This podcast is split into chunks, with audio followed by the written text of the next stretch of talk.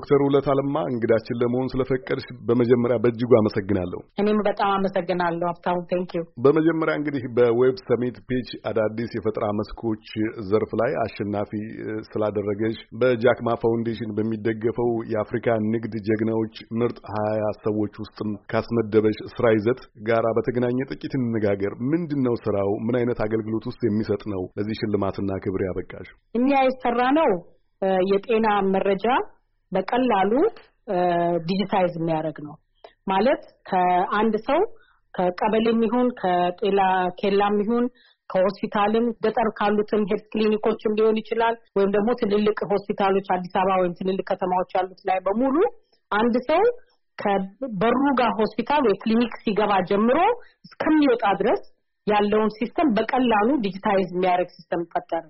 መፍጠራችን ብቻ አይደለም ለሽልማቱ ያበቃል። የፈጠርንበት system በጣም አዲስ ቴክኖሎጂ ነው። እኛው ነን የሰራነው። ኢትዮጵያኖች ናቸው የሰሩት። electronic system ብዙ ሀገር አለ።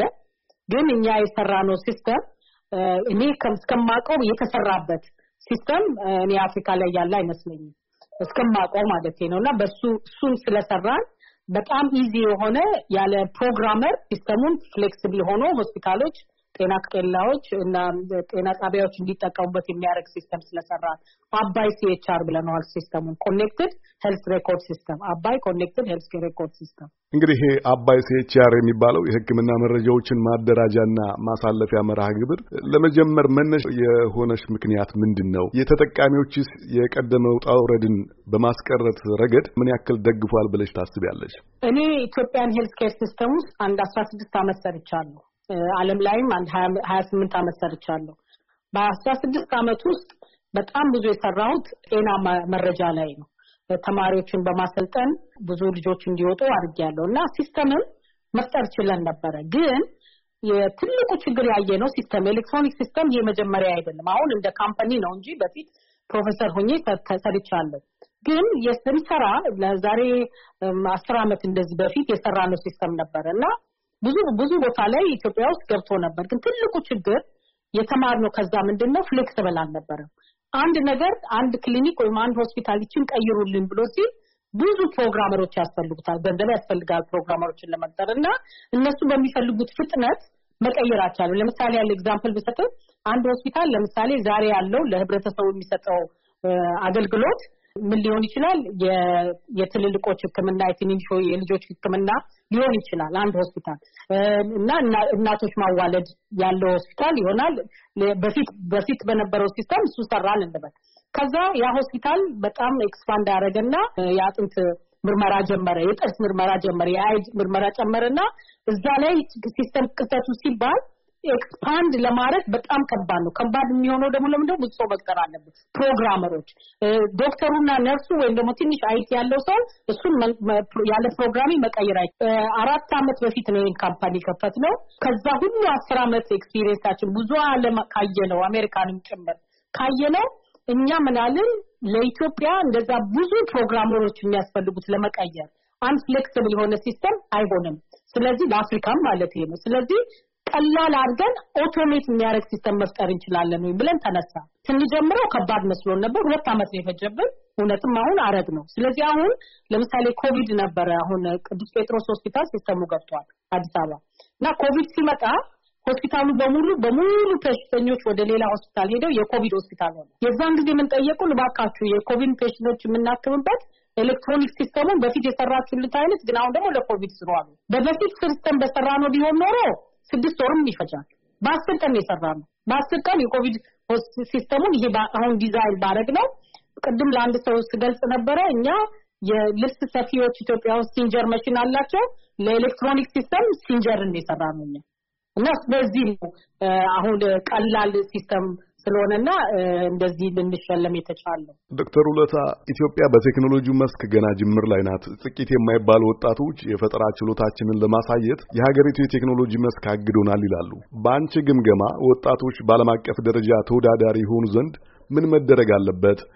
ከራስሽ ልምድ በመነሳት ከዓለም አቀፍ ተፎካካሪዎች መላቅ የሚቻለው ውስጥ እንዴት ነው? ትልቁ ችግር ኢትዮጵያ ለአዲስ company ለ startup እንግዲህ በውጭ startup ለምንለው conducive ጥሩ conducive environment የለም። አይረዱም። ገንዘብ ያስፈልጋቸዋል ለመጀመር። አሜሪካና እንግሊዝ ምናምን startup ስትጀምር government ይረዳሃል፣ ብዙ company ዎች ይረዱሃል፣ ትንሽ ገንዘብ ይሰጡሃል፣ ባንኮች loan ይሰጡሃል። ኢትዮጵያ ውስጥ በጣም ምርጥ የሆኑ ልጆች አሉ፣ ግን ለመጀመር ገንዘብ ያስፈልጋቸዋል እና አሁን የለም። እኛ ራሳችን ከኪሳችን አውጥተን ከዘመድ ከምን ሰብስበን ነው እዚህ የደረስነው። እንግዲህ እኔ ዶክተር ነው ያለኝን በሙሉ ቤቴንም አስይዤ ነው በነገራችን ላይ ይህን ለመጀመር የቻልኩት እና ለብዙ ወጣቶች ይህ በጣም ከባድ ነው። አንድ ሁለተኛ ችግሩ ደግሞ ምንድን ነው? international exposure የለም። እኛ ራሳችን እዚህ ስብሰባ ይሄ ስብሰባ Web Summit የሚባለው በአመት ሰባ ሺህ ሰው ይመጣበታል plus last year ሄደን ነበረ ስራችንን ለማሳየት ስናሳይ በእውነት የአሁን አመት እኛ እናሸንፋለን ብለን አልገመትም ነበር።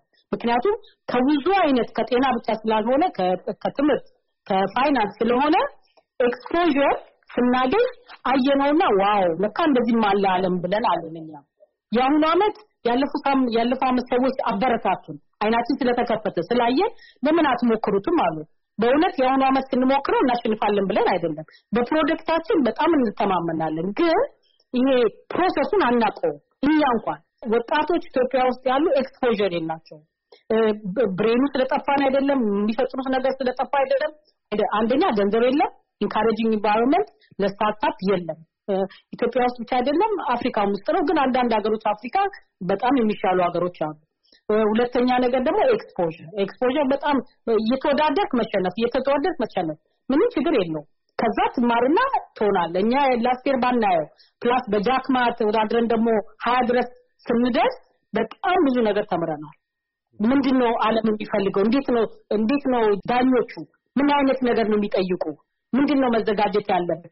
ይህንን ለልጆቻችን ለወጣቶቹ ለፈጣሪዎቹ የሚገባ የሚያስተምራቸው ነገር ያስፈልጋል።